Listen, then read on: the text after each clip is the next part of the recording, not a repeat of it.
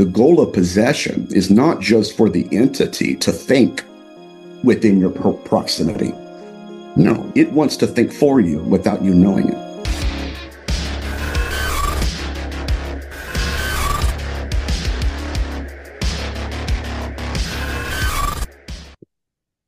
Welcome back. I'm here again with Nathaniel Gillis.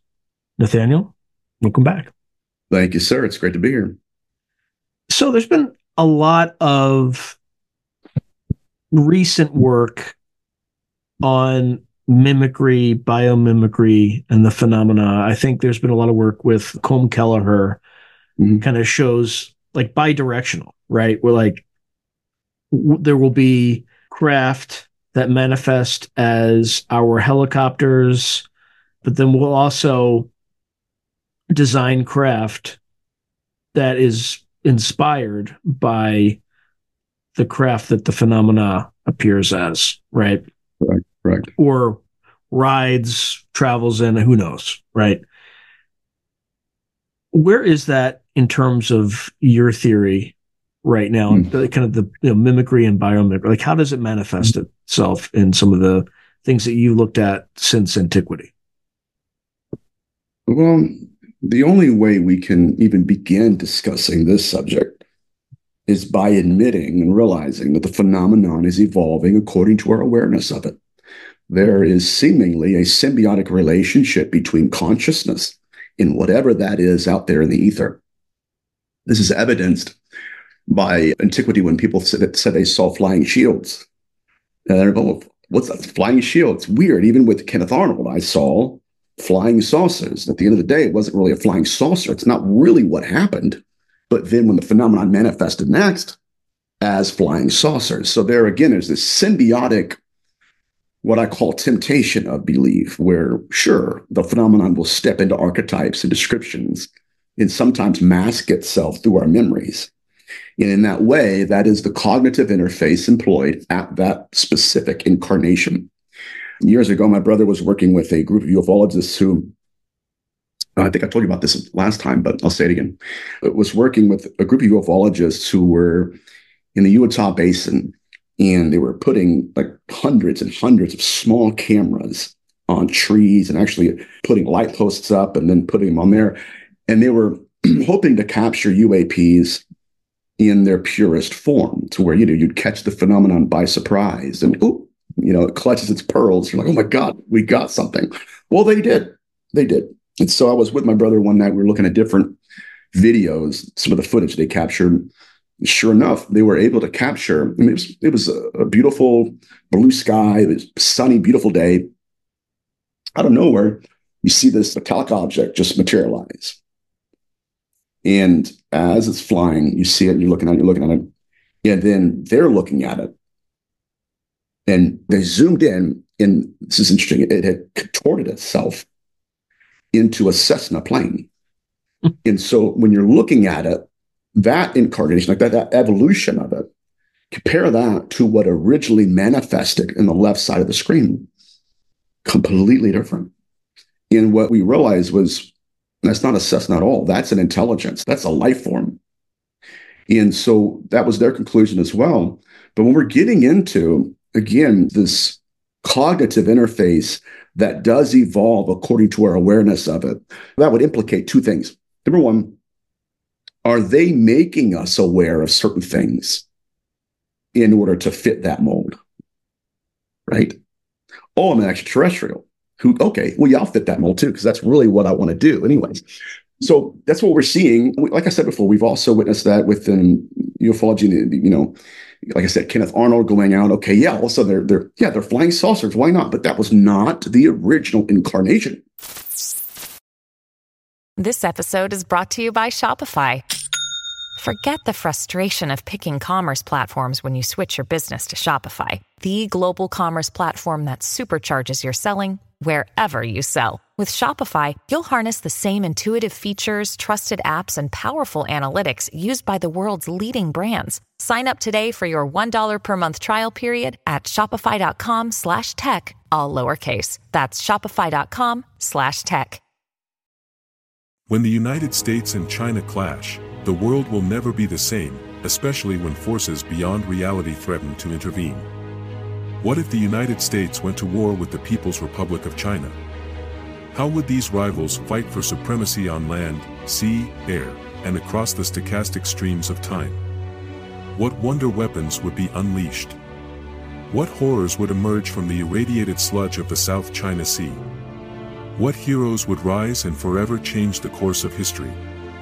Tread into the deepest and darkest dimensions of the multiverse, gaze through a kaleidoscope of fractured realities, and bear witness to the disturbing visions of World War III from today's greatest minds in science fiction, fantasy, and horror.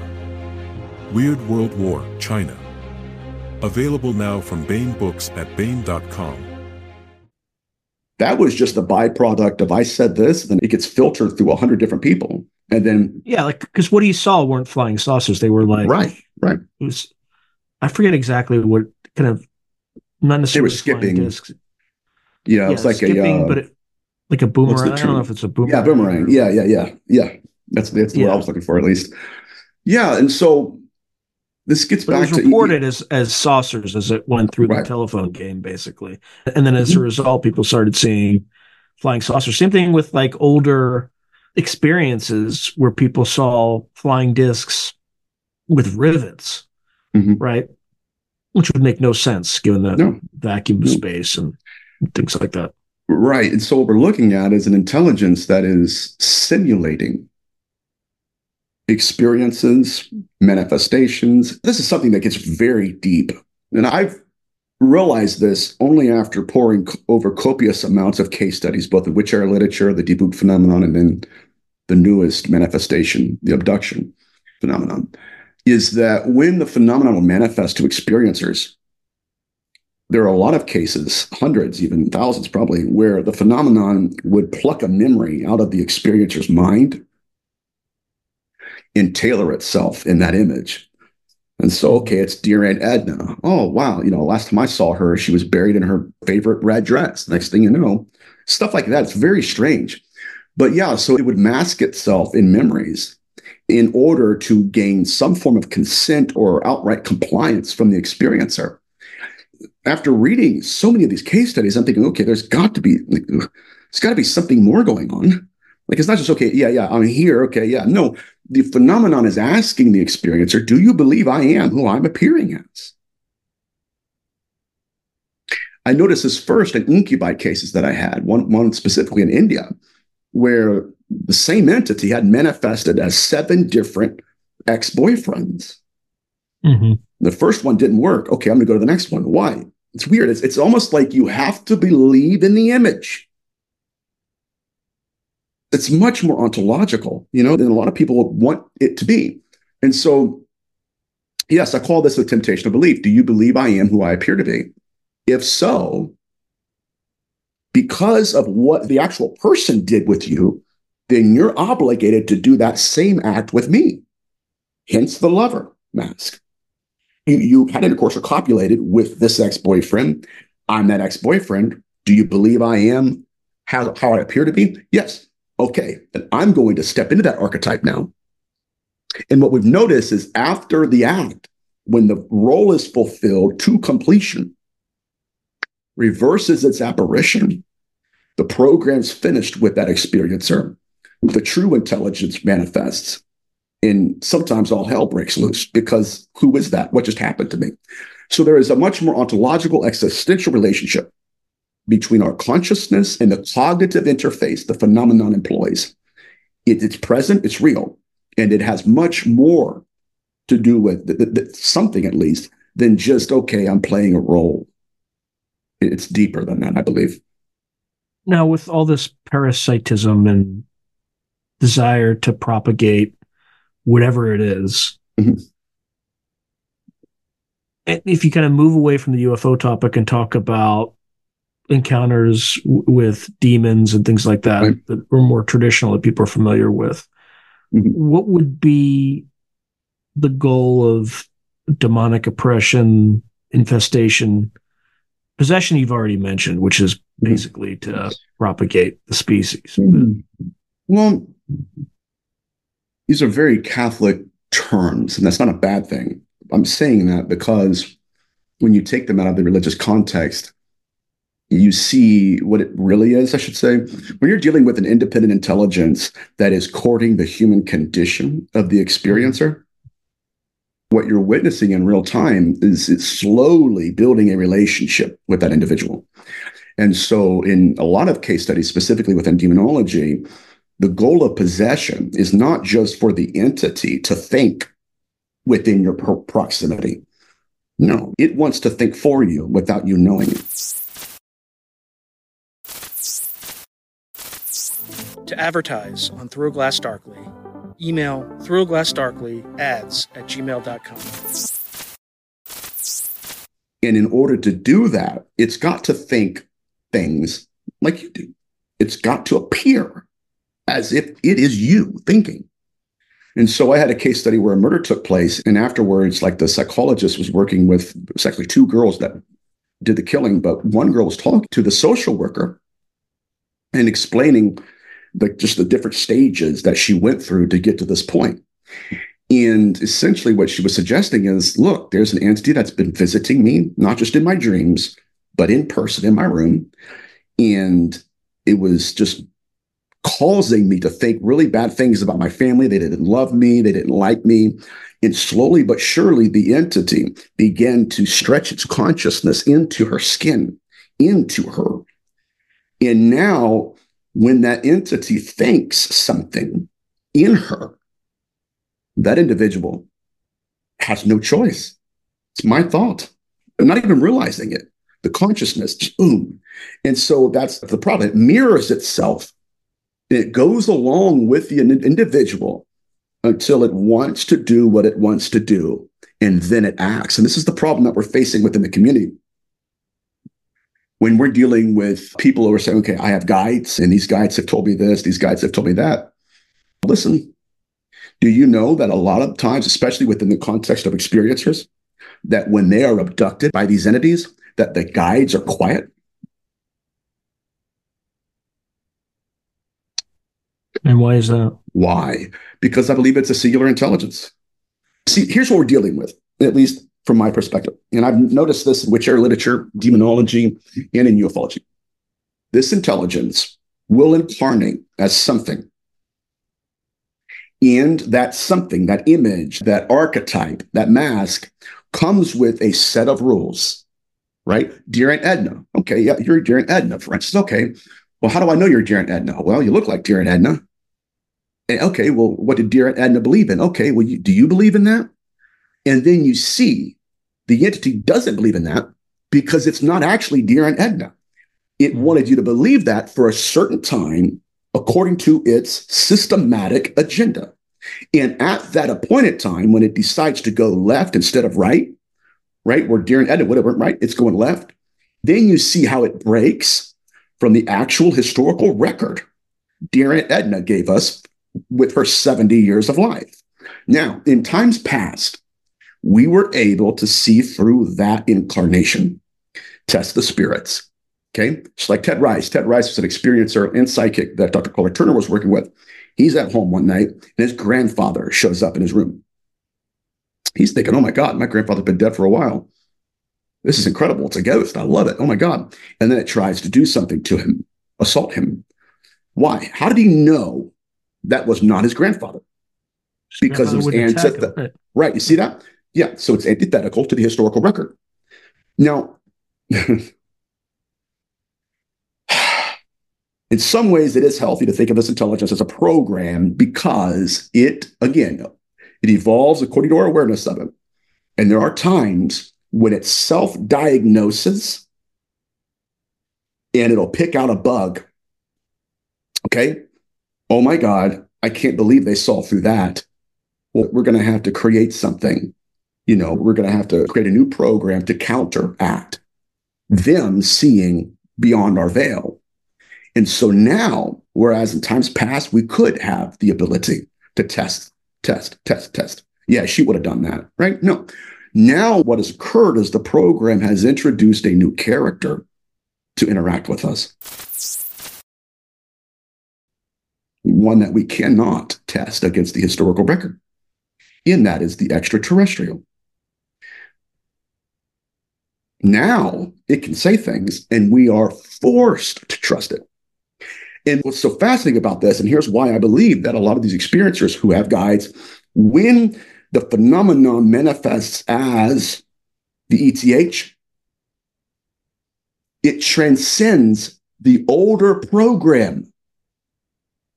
It has the authority. This shuts down because it's now it's the modern incarnation. Does it make sense? Oh yeah, especially when make, they ask it, experiencers like, "Oh yeah, you agreed to be abducted before you were born, so I'm happy to kidnap you and do things that would be considered illegal if a human did it." Of course, and it, perhaps it's making too much sense, which that's okay too. But look at this. No wonder why. And here's something even more troubling: is we have experiencers, especially within the New Age movement, who, when their guide shut down, why? Because it's like one hand leaves one glove and then the intelligence puts it into another one. Well, there's nothing in the guides anymore. That intelligence is incarnating in another direction, right? It's a different mask. Now, what's so fascinating about this is that the new mask is made from portions of the old mask. Trust me, I'm good. All this stuff. Well, what's happening now, specifically within the New Age movement as it pertains to UFO abduction phenomenon, is that when their guides are silent, they're going out to other psychics and other friends who have guides. And this is interesting too. And then when they ask the friends' guides, hey, you know, like what's going on with me? The intelligence begins to self confirm what it had already self diagnosed. It adjusts. And so then there is this cognitive dissonance where you leave one incarnation of the intelligence and then go to another incarnation of the intelligence to say, hey, what do you think about what that other guy was doing to me?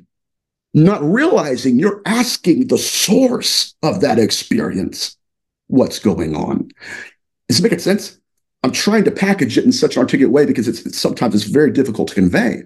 But what's happening is the negative experience is taken, and then a lot of these people are going back to that intelligence through psychics, not realizing the play not realizing what the intelligence is doing to them.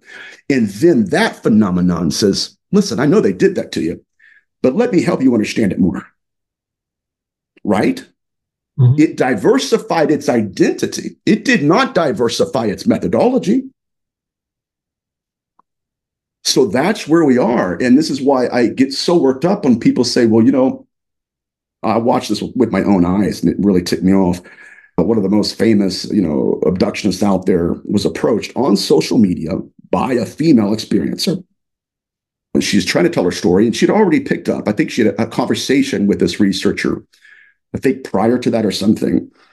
And she's going through her scenario and like, look, you know, they did things to me that were unspeakable.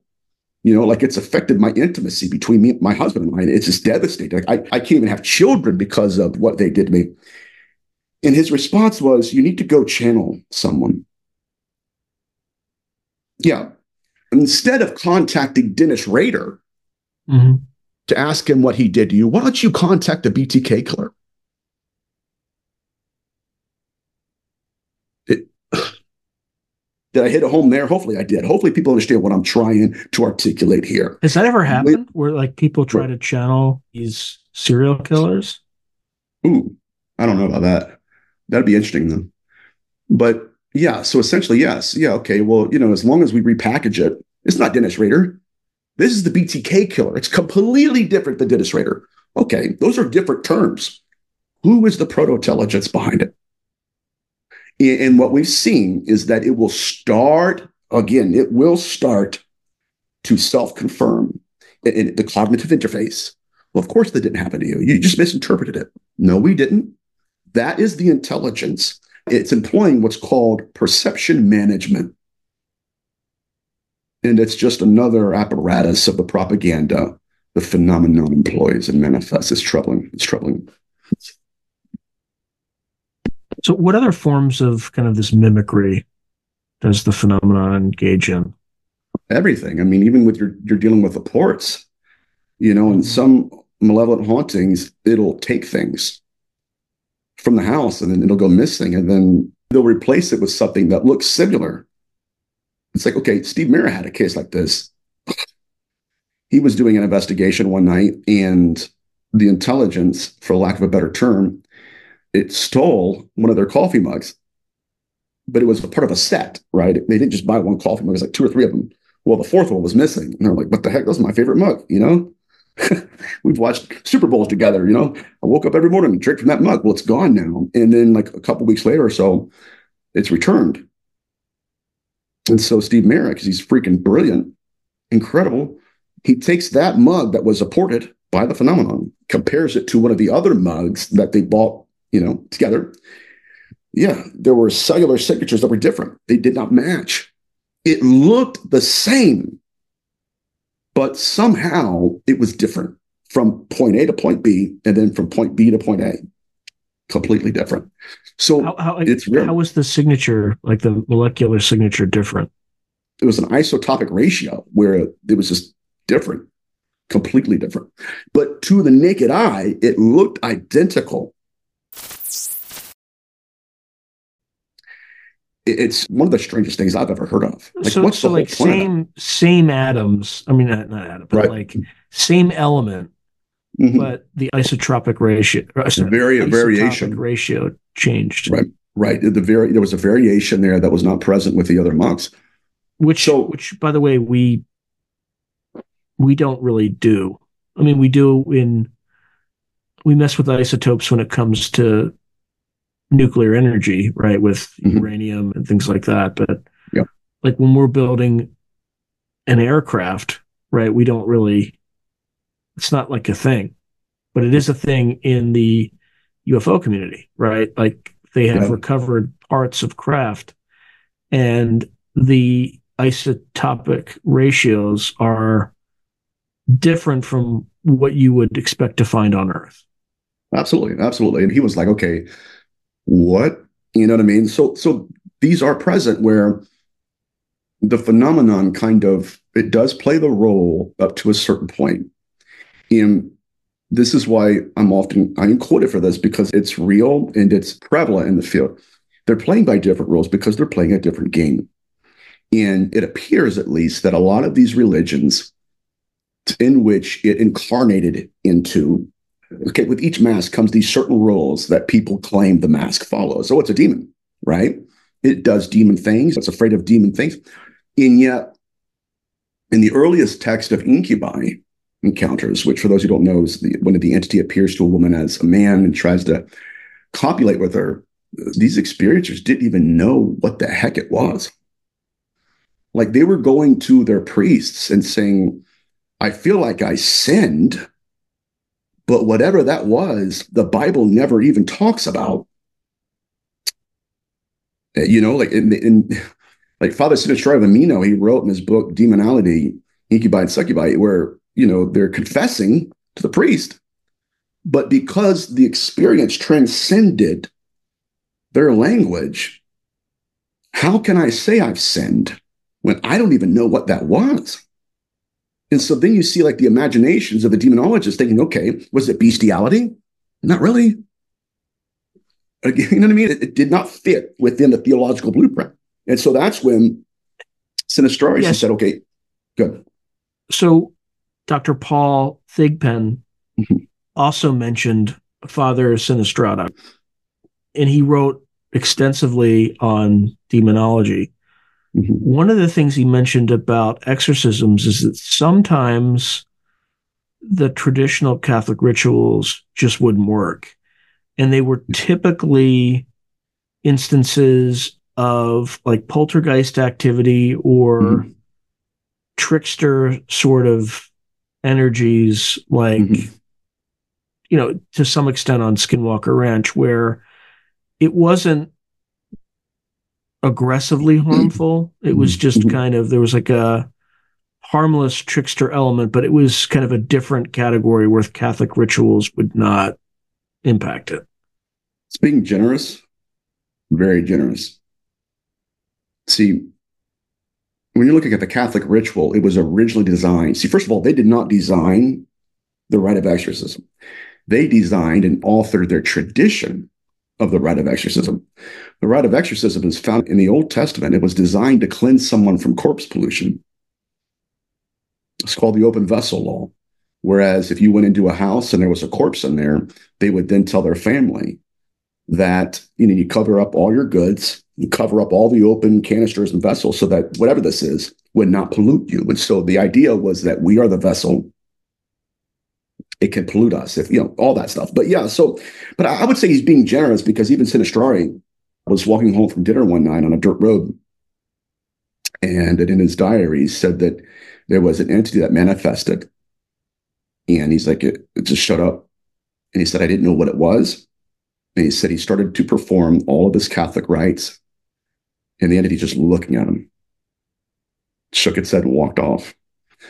So at least this is where I'm at currently. The possibility is, I should say, let me be more conservative, that the phenomenon leans heavily into an archetype or a mask for a period of time, usually inducing the experiencer into some act or experiment or agenda that the phenomenon is including them in.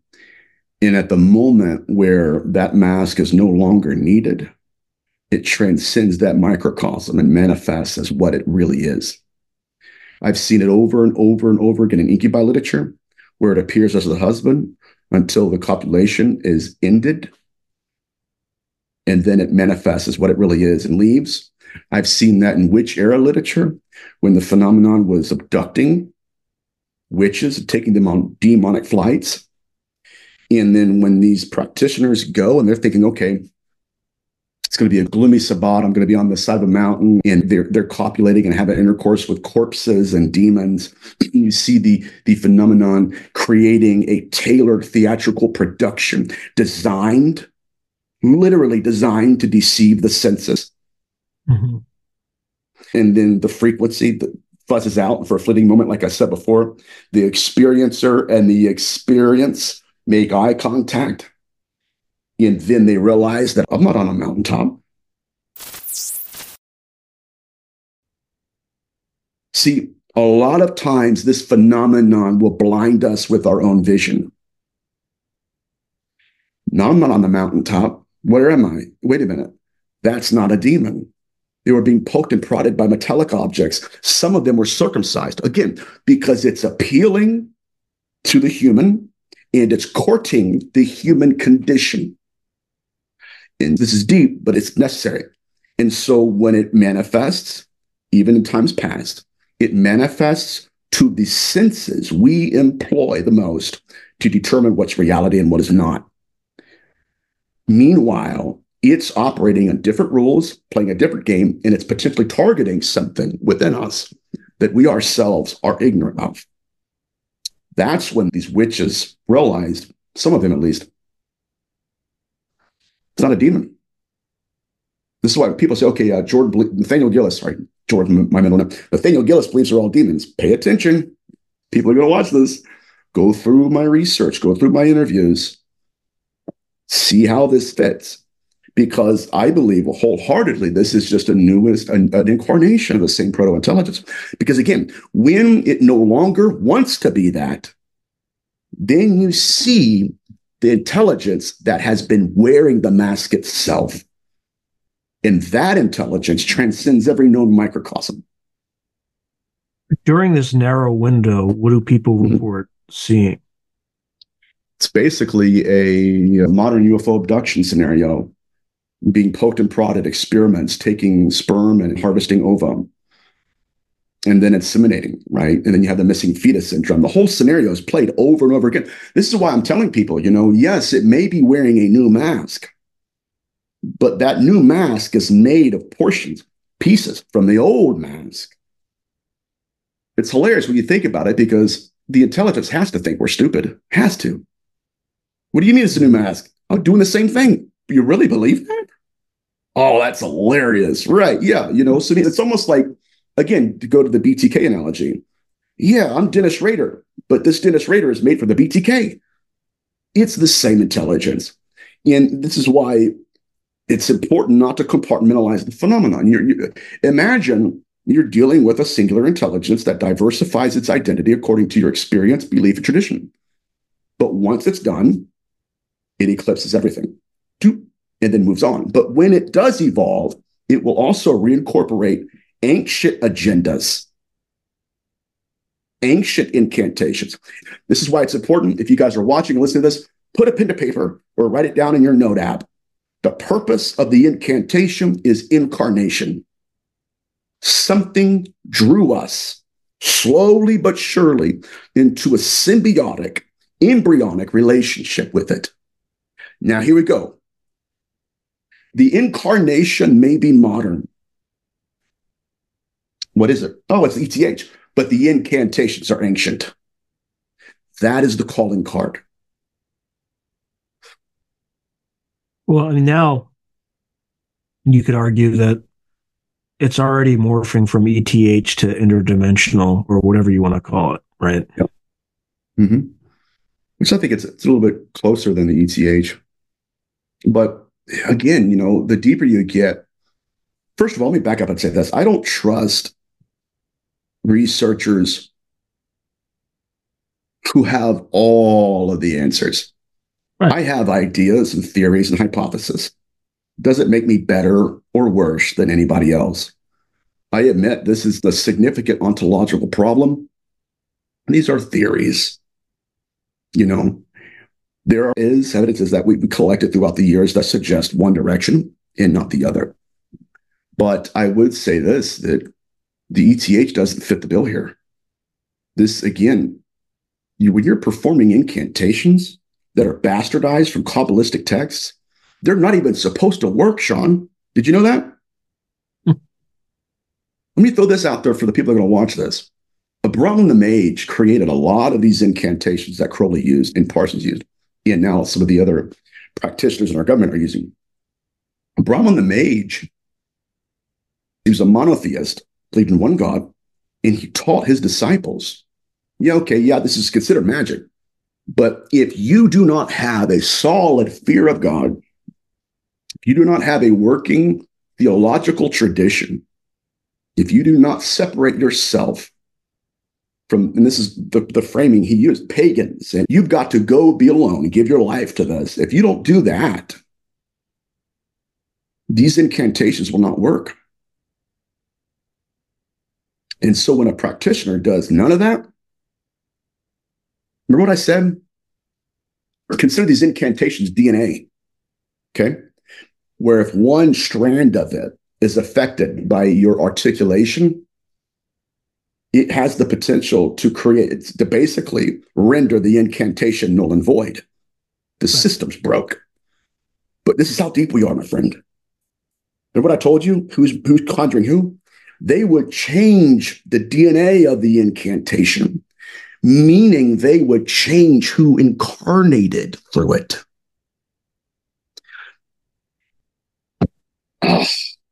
the shortest horror story I've ever written. The last man on earth was alone in his house, and there came a knock on the door. That's where we are. To change the DNA, you change who is entering in, right? Heschel said this words are worlds.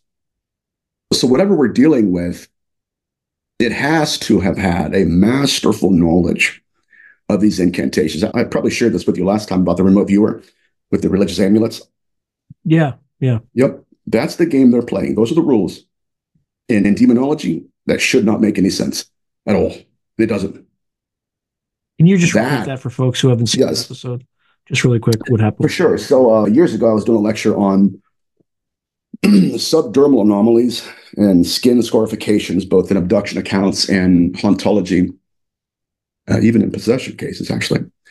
And someone emailed me, and he was the son of a famous remote viewer and so he, we got on the phone and he starts pouring his heart out to me, telling me his story. His father was a famous remote viewer. And he said, you know, he said, it wouldn't be anything for me to be downstairs playing video games and, you know, my, my mom's doing something in the living room, something. And my dad would come downstairs and tell everybody to get in the living room, turn all the lights off. Don't say a word, just listen. And he said, man, he said, tons and tons of times, numerous amount of time, I mean, all the time, virtually. You know, okay, what are we doing, Dad? Why am I turning the game system off? Like, this is weird. No, so and so is in this room right now with us. He wants to talk. And so he would begin to become a prophet, essentially, to this intelligence.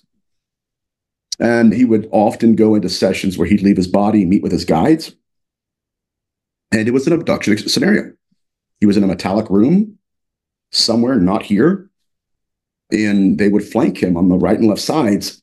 And he would get messages. He would go back into his body, call up a local politician. Hey, man, listen, your polls are going to go down in this area of the state. You need to work on that. You need to go there and spit some money on your campaign. And so, after a few years of doing that, he said one night his father goes into a session in his room, lays down on his bed, leaves his body. And he said, at that point, now the story starts, right? Now he's telling me what happened from his perspective. He goes, I knew he was up there, you know, reading and stuff like that. Anyways, he said, I'm playing my video game. And my dad stumbles down the stairs. He's white as a ghost. He's incoherent. He's crying uncontrollably. And he said, We're trying to calm him down. But next thing you know, he clutches his heart. He has a massive heart attack and nearly kills him. He said, But while we were cutting the shirt off and taking the shirt off, there were religious amulets that began manifesting from underneath the skin, subdermally, to the surface. His dad was saying that, oh my God, it's burning, it's burning. And then this intelligence, which is more demonic than a demon and more alien than an alien, is manifested three religious amulets from underneath the skin to the surface. One of them was the Star of David. The other one was a cross. And the last one was an Egyptian hieroglyphic that arches its way from one side of his chest to the other. That we do not have the intellectual apparatus, the demonological apparatus to even quantify what they were doing with that man. It's not even in the worldview right now. Again, this intelligence eclipsed it all. And yet, when he got back into his body, then these skin anomalies manifested. Might I suggest that that is also happening in the UFO abduction phenomenon? We have accounts where people are being taken out of their body. And then when they're placed back into their body, then and only then will the body begin to manifest scoop marks. Weird, weird. And, so there's this symbiotic relationship, but we're not prepared for that, my friend. I'm not talking to you specifically, but to everybody. Do you really think the nuts and bolts crowd would have anything to say regarding that? No. You cannot go to Home Depot swipe your credit card and get an antidote. Or, you know, no, absolutely not. Whatever they're doing, science is like, again, this is what our early demonologists uncovered. You know, like, okay, sure, it's a demon, it's a demon until it doesn't want to be, until it's used up that mask, and it'll evolve according to our awareness of it. And so that's really what we're dealing with. But whatever magic they're employing, it transcends this microcosm. And for a reason, even your practitioners, oh, I'm a Thelemite or whatever, Thelemite, and I, am what was it? What was the one? Oh, I'm, initiate. I'm an initiate. Okay, sure. Right. What I'm suggesting here is this.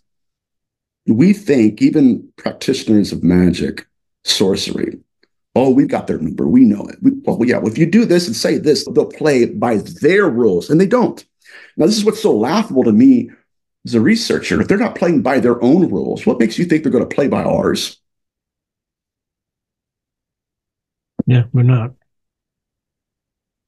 All right. Well, I think that's perfect way to end the episode. Yeah. So thank you again, my friend. It is thank always you. a pleasure. Absolutely, buddy. Thank you for having me on.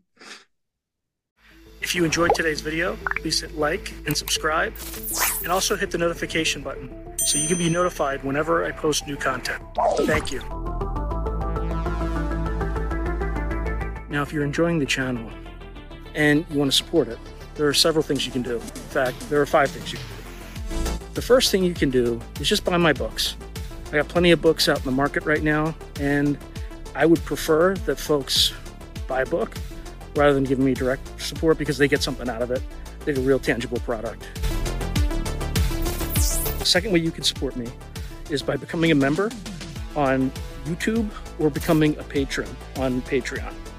And just go to either site and it'll explain everything.